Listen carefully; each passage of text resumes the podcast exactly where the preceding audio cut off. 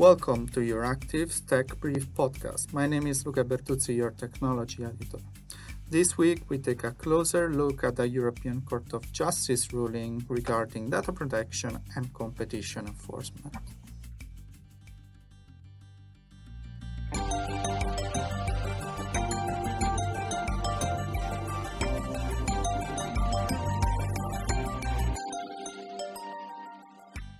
Today I'm joined by Cristina Caffarra, well-known competition expert, and Johnny Ryan, Senior Fellow at the Irish Council for Civil Liberties. Hello, both. Hi.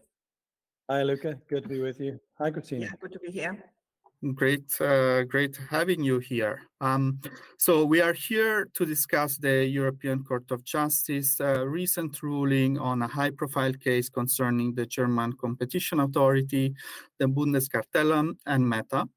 Uh, many experts have been pointed to this uh, case for being uh, highly consequential uh, in, for enforcing the digital uh, arena. Cristina, what are your main takeaways from this verdict? Thank you, Luca. And let me start with the obligatory disclosure that I do all the time. Um, just for the record, as I always say, I've been uh, working both for governments and private clients, uh, adverse to Google, adverse to Facebook. I've done work for Apple, Microsoft, Amazon, and others. So let me start with um, indeed uh, uh, saying that I'm particularly happy to be here on this podcast with Johnny because the fundamentals of these uh, judgment and its implication uh, are something that Johnny and I have been uh, pursuing actively for quite some time. It has been part of a campaign and a belief that we've held for some time that ultimately it is not possible today in the digital world to enforce competition law without uh, really integrating it with data protection. And this is something that uh, we have pursued both in writing, we've written about the need for data protection people to be at the competition at the antitrust table. We've done events, we've been really pushing this line. Um, we started at a time when really the, the, the two uh, competition and data protection uh, were deeply siloed and remained siloed. There was a, sen- sense in which, you know, we do data protection over over here and the antitrust authorities do competition over there. And the the two shall never meet. This judgment that we're talking about today is particularly consequential indeed against that background because it is the culmination of something which has been in the works for some time which has been the poster child for this vision of an integrated pursuit of uh, antitrust violation and data protection violation that cannot be seen as separate. And just to give a little bit of a quick background, as we know, this is a decision originally by the German Federal Cartel Office of uh, February 2019, which at the time was seen as completely pioneering because essentially was uh, identifying violations of data protection rules and data processing on the basis of the GDPR as a form of abuse of dominance. And at the time, on the one hand, this was praised as visionary, and on the other hand, it was highly controversial because the traditional competition law wing was very much arguing that data protection is really nothing to do with antitrust. We have to look at other parameters for dominant, let the DPAs, the competition the data protection authorities do their job, but we really are alongside them. We are not really uh, uh, integrating uh, this. And that's been a saga effectively because this original decision from 2019 was, of course, appealed. There's been multiple appeals in Germany. It was annulled by the regional court in Dusseldorf in 2020, again on traditional competition ground. Then the Supreme Court in Karlsruhe effectively reversed that annulment.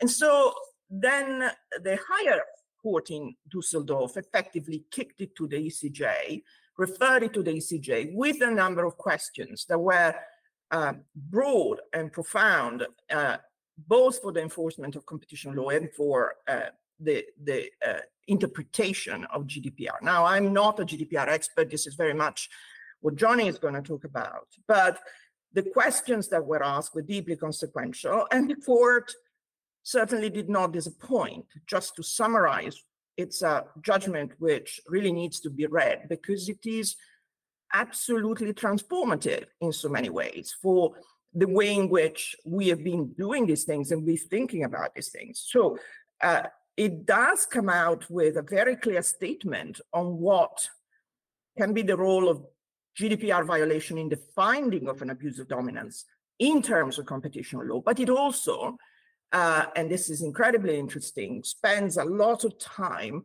going through how one interprets certain GDPR rules. Um, and that I think is again something that Johnny will talk about, but I cannot help but, but mention it. So in terms briefly of, of the competition side of things, what the court finds is that um, essentially uh, compliance with GDPR is or can be a vital clue, as the, this is the wording they use for a national competition authority in deciding whether a dominant company behaves in ways that hinder competition.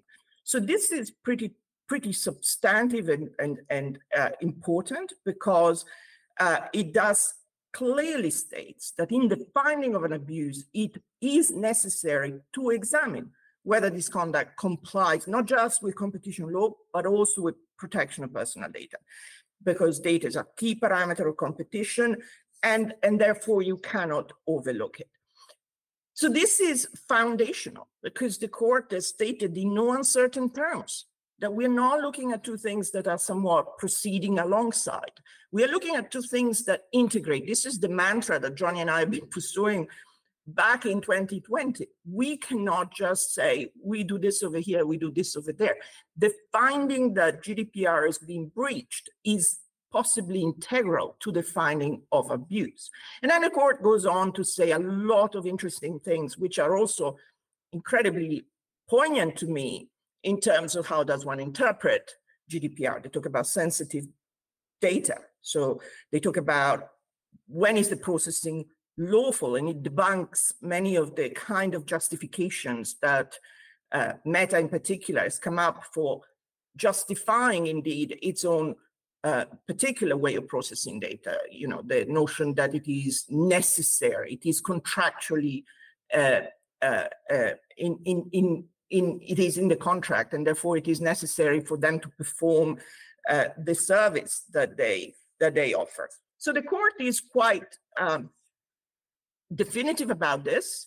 I'm sure that Johnny can elaborate on this, but to me, not as a GDPR person, but as a competition person, this is now fundamental we can no longer proceed in these cases, in cases where dominant companies are processing data, are using data as part of their activity, ignoring the implication of that data processing for GDPR.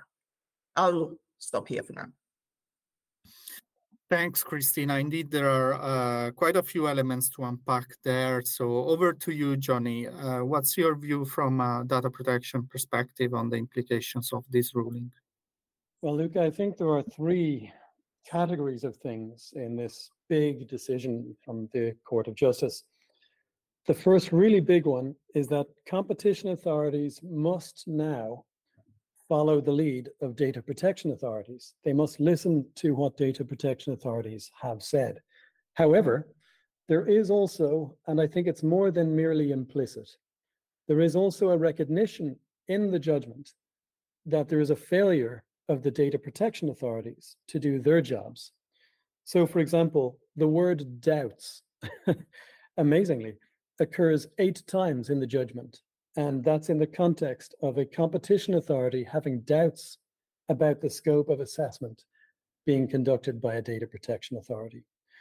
Now, we should come back maybe in a, in a later part of this conversation to the interplay set out by the court here, the rules for how a competition authority of a member state and a data protection authority should interact.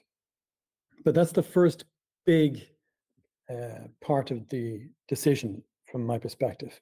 And it's exactly as Cristina was describing. The second of the three is about something that you know all about, Luca. It's called special categories of data. and this relates to um, a type of personal data that could reveal a person's sexual orientation or sex life their health, their politics, their philosophy, their religion, those intimate characteristics. Now, Meta has always claimed that outside of some very, very narrow, very narrow um, areas, it doesn't process any special category data. Now, for anyone who's ever scrolled through the newsfeed, that was clearly nonsense. Um, the court has now said that. So this is for Meta quite a big deal. What the court is saying specifically is if a person visits a website that is focused on, for example, sexuality or politics or something like that, that could be used to infer um, special category data about the person. And because Meta has its own trackers integrated onto those websites, Meta receives those special category data and, of course, is processing them. So Meta can no longer claim, as it has consistently done, that it, it isn't processing special category data. And that's very significant, not only for Meta, but for all similar businesses who have integrations with other websites and apps, Google, for example. If you're processing special category data, the only lawful way to do that is with something called explicit consent. Now, that's not just consent, it's a, it's a kind of a double opt in. So it's a pretty high bar. The only exception to that is if the person concerned has, and I'm quoting, manifestly made that data public. Now, Meta's argument was well, uh, when Johnny, for example, went to the gay or straight dating website and clicked a like button or logged into that website, well, he was manifestly making his orientation public. The court has completely rejected that argument. So, this means Meta is processing special category data and does not have a lawful basis for having done so for many, many years. And it also applies, I suspect, to any similar digital firm. That's the second of the three. The third relates to lawful basis again. A big contentious issue in this case was the question of a contract. And this goes back, actually, it ties in several cases, not just this one.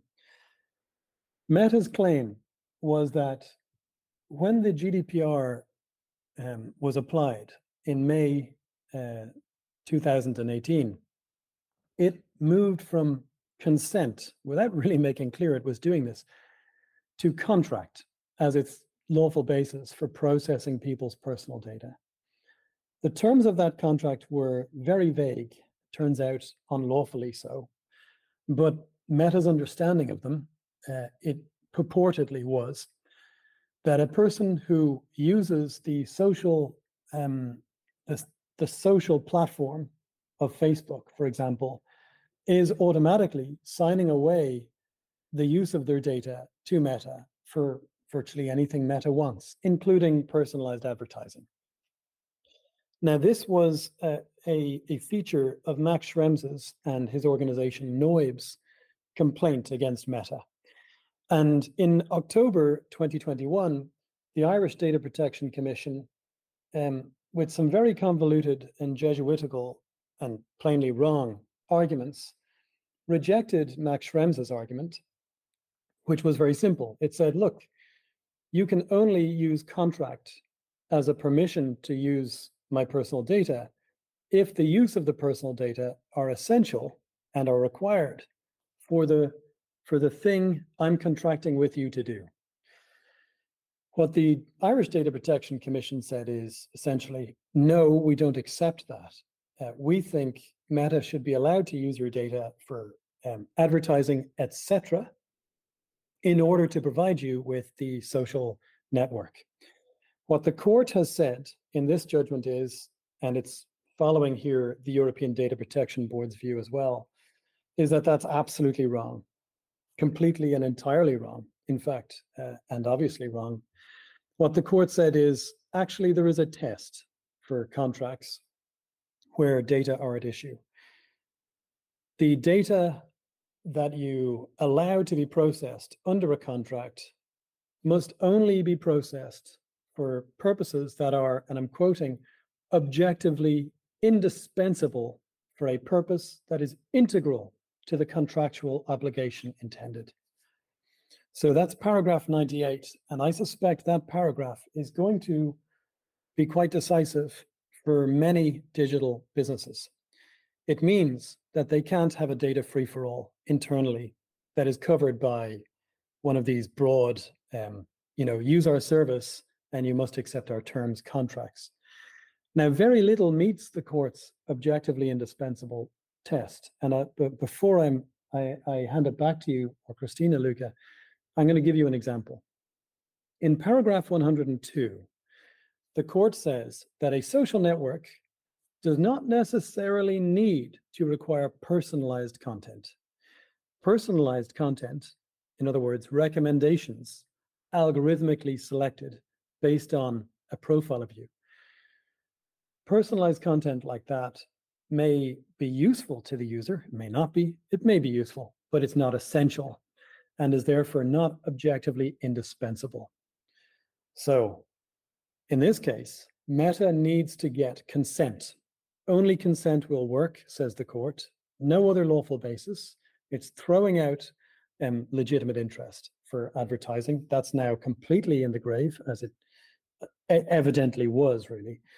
Um, it's throwing that out, and that was Meta's um, uh, lawful basis that it moved to when contract collapsed. And what the court is saying is you must now have consent for every single processing purpose you use data for. And if that purpose uses data that you as a company have collected from some other source, for example, through a like button that you have integrated in another company's website, you're going to need separate consent to use that data too. So this is really seismic because it means that a, a large conglomerate like Meta can no longer have a data free for all and not have each thing it's using data for be subject to consent and in many cases explicit consent. And and Luca, this is really why uh, I mean I couldn't put it better than Johnny, but this is why even from a competition perspective, I would urge the competition people not to just stop at the early part of the judgment that essentially establishes beyond doubt that uh, it is necessary to work uh, in good faith and collaboratively between the NCA and the DPA, and it is necessary to uh, uh, effectively take into account the DPA view, and more than that, it is not just uh, saying that uh, a, a, a, judgment that GDPR is being violated is integral to competition, but the incredible reach of this judgment is in the kind of things that Johnny has described. It is uh, foundational in establishing what some of these key principles and key building blocks of data protection from what is sensitive data to is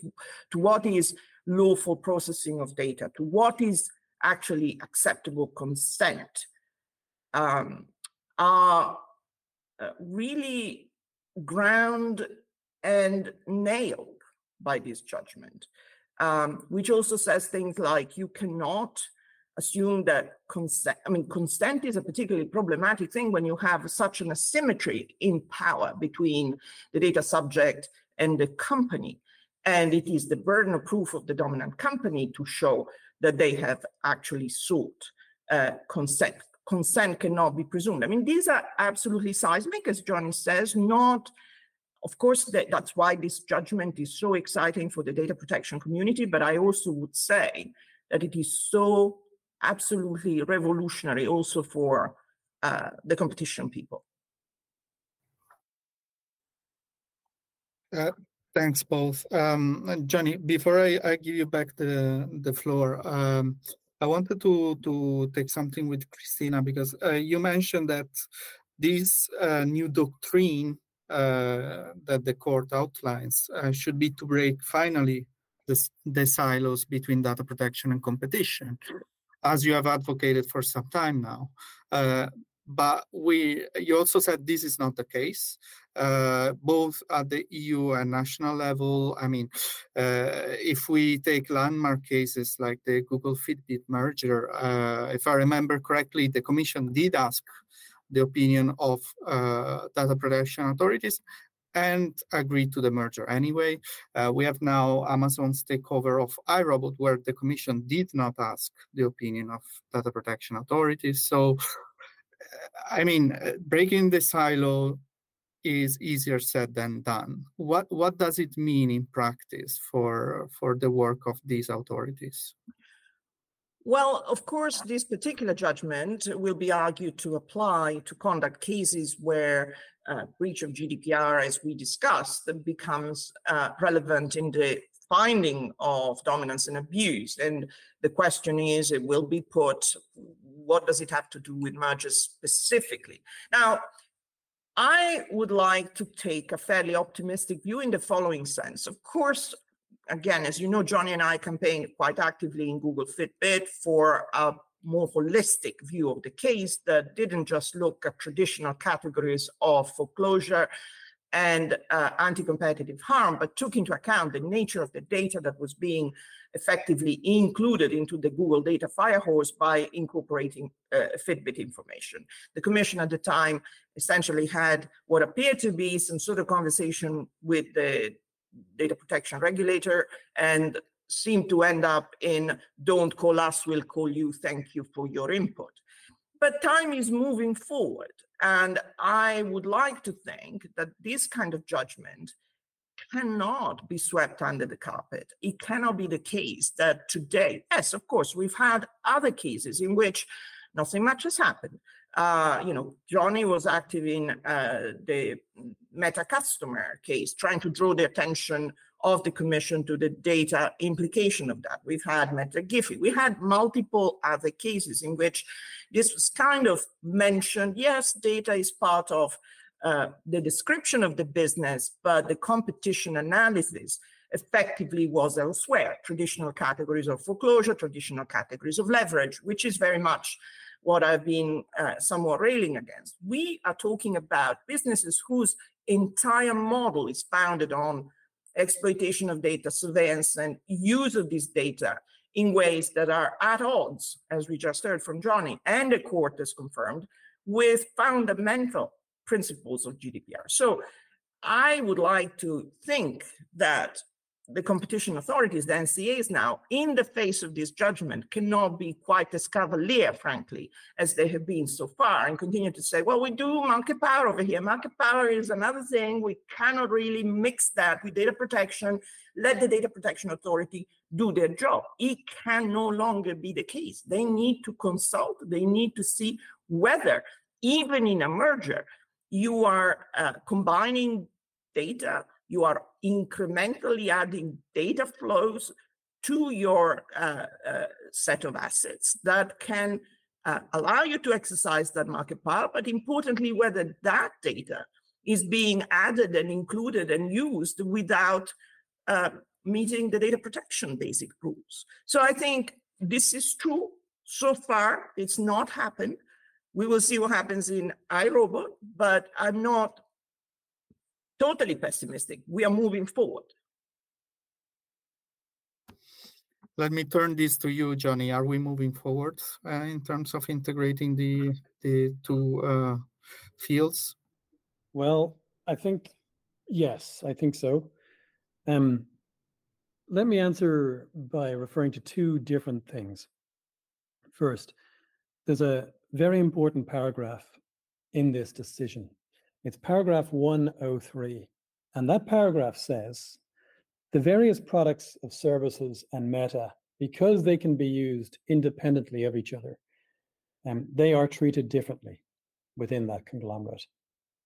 So, what the court says is consistent, I'm quoting now, consistent and seamless use of meta group services, end quote, is not a justification for combining them all under uh, under the same lawful basis. So you you can't have a conglomerate put everything under one brand and say, okay, you're accepting the use of all of your data by this one brand.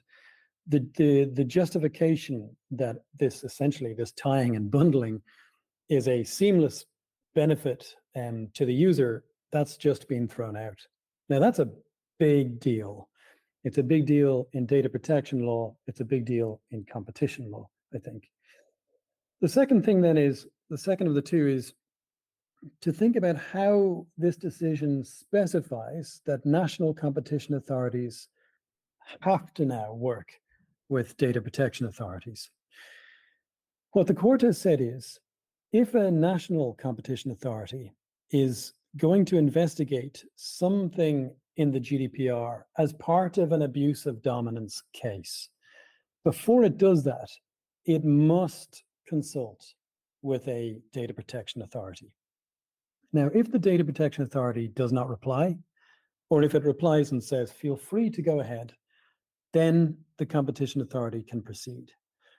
If the data protection authority has already made a decision in that area, the, the competition authority must take that decision on board, but it's also free to draw its own conclusions insofar as those conclusions relate to competition as opposed to data protection law. Now, where the court has left things a little bit vague, unfortunately, is where the problem really arises. An awful lot of this decision occurs, I think, because the data protection authorities haven't really delivered on their, their responsibilities. I mentioned that the word doubts appear uh, eight times in the judgment. What's happening there, and it starts really at paragraph 57, is that where a, a national competition authority um, is aware that a data protection authority is looking at a company, but where the competition authority has doubts about what that DPA has done, it's supposed to go to that DPA and try to dispel those doubts, try to resolve that. Now, of course, if the DPA doesn't engage at all, then the competition authority can proceed with its own investigation.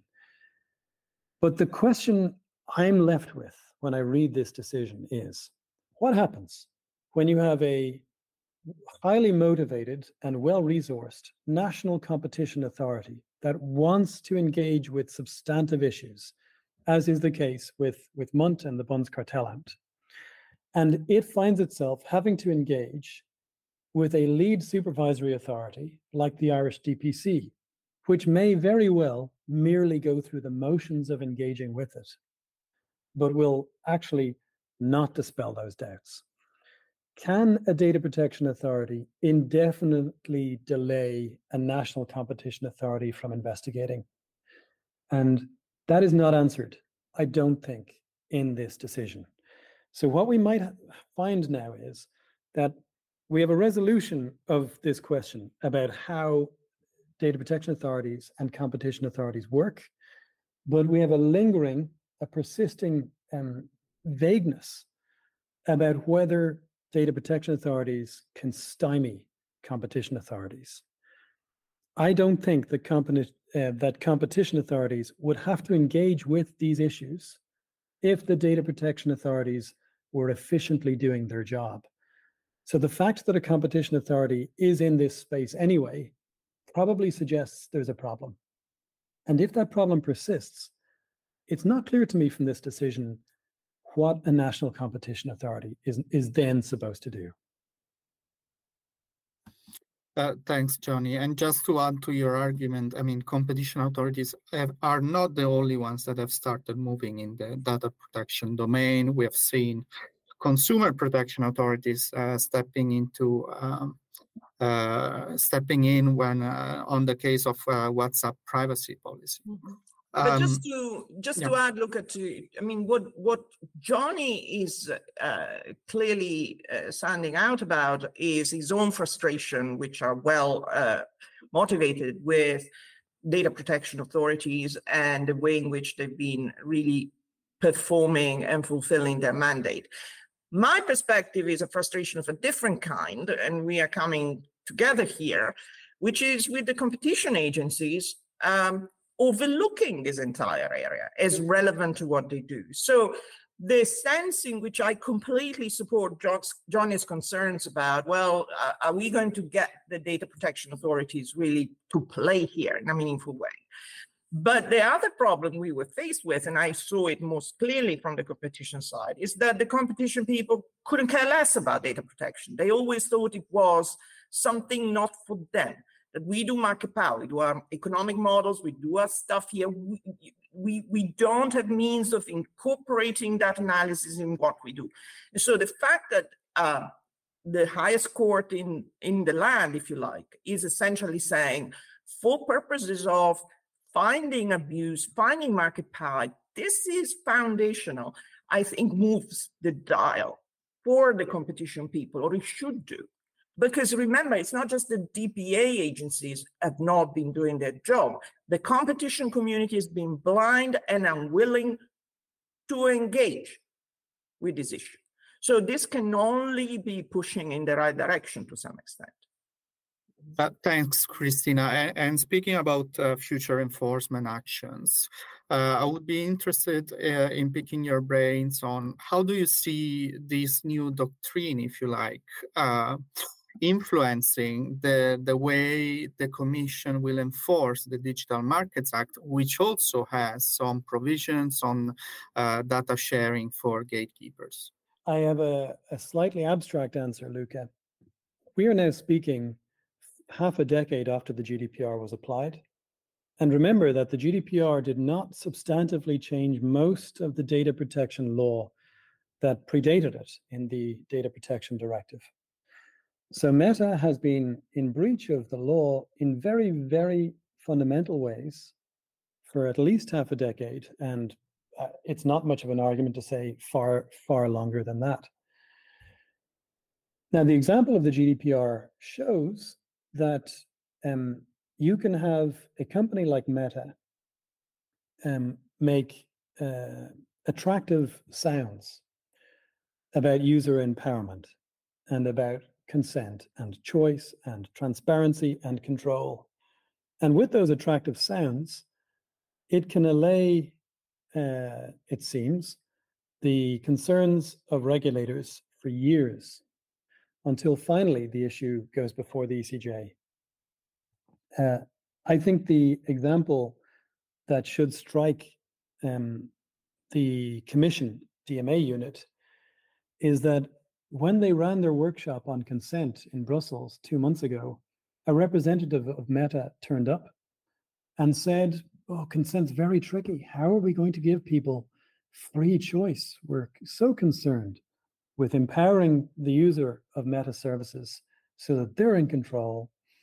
And, uh, you know, um, let's agonize over this question of consent and please join us in this um, in this pursuit. What amazed me at that workshop was that no one from the DMA team uh, tittered or giggled or laughed. And they should have known that that is the same ruse that Meta pulled on the GDPR community for half a decade. So I'm hoping that this example of how wrong the Irish authority, the Irish Data Protection Authority, got it and how long it took to resolve, I'm hoping that it should help the DMA unit make the the mental shift um, to being robust, if necessary, and it certainly is necessary, adversarial enforcers, rather than what some of them may believe themselves to be compliance partners. Uh, the time for that is long past.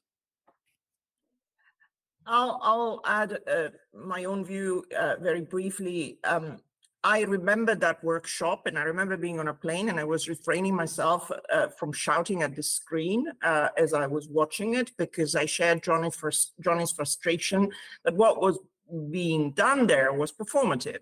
You had the Meta representative coming in and looking concerned and saying, we have hundreds of engineers working on this, but this is a common issue. It's so complicated. Help us find the right solution, which is the standard playbook of tech.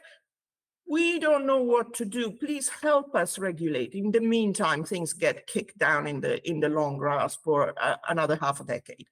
So Johnny, you have also expressed strong views on the on the uh, essentially the the uh, formulation of 5.2 of the DMA, the way in which that particular article deals with uh, data processing and, and effectively putting together data. And we know now that uh, these companies pursued their designation in a way that completely uh, identifies their objectives. Companies like Meta, like Google, have pursued a broad notion of designation precisely because under a broad definition of designated a gatekeeper, then it is uh, somewhat uh, more feasible to mingle and mix the data. So this is a very, very live issue for DMA enforcers. And like, like Johnny, I think it is all part of needing to take a real aggressive view about it. Um, you know, workshops are great and people can go there and meet in Brussels and just uh, have somebody just say, oh, I don't mean to suggest that you would do something as uh, heinous as this, but, you know, when they certainly intend to do exactly that. Yeah. And so, and so that I think uh, is where maybe this judgment ought to be flagged under the noses of people again, uh, because it is not is not for the faint-hearted in my view. And Cristina, let me add to that. Um, I, I gave a very woolly first answer, but there is a concrete point here as well. Article 36, paragraph 3 of the DMA and recital 68 make it clear that the Commission has the power to monitor gatekeepers' compliance with their GDPR obligations, the relevant ones. And those obligations are precisely the ones that the court has ruled on. So today, um, this gatekeeper, which has been designated, is infringing the law. Uh, that is clear. Now, the referring court, uh, uh, when I say that is clear, it is highly unlikely that the referring court will now say anything that deviates from the direction of the ECJ's um, decision. There are points in that decision where the ECJ says this particular aspect is subject to verification by the referring court. So, unless there are any surprises in what the referring court ultimately says in the final decision at the national level, uh, the, the, the DMA unit can now say to the to Meta, you are already infringing the DMA because the DMA requires that the GDPR be complied with on these points. So they they have the whip hand, and they should now be moving towards immediately demanding, with a suitable data protection authority, Meta's record of processing activities. Meta is supposed to have a list of all of the purposes it uses data for. And from that list, the DMA unit should be able to see what all of the lawful bases are. And it will then be inescapably clear to the DMA unit what where the illegality is and where the legality is in in in Meta's processing. And the same logic can be applied to the other gatekeepers too. Thank you, Johnny, and thank you, Cristina. I, I think uh, we will have to watch and see now how the Commission uh, moves forward the enforcement of the DMA. I'll be happy to host you again in a few years uh, just to see how far uh, we have gone from this point onward. Um, let me just thank again Cristina Caffarra, competition expert, and Johnny Ryan, senior fellow at the Irish Council for Civil Liberties. It was great to have you today. That's all we got time for this week. Don't forget to sign up to our free Tech Brief newsletter to stay on top of tech news and digital policy developments in the EU and beyond. Also, don't forget to subscribe to this podcast published on Apple Podcast, Spotify, Stitcher, and Amazon Music. I'm your Luca Bertuzzi, and thank you for listening.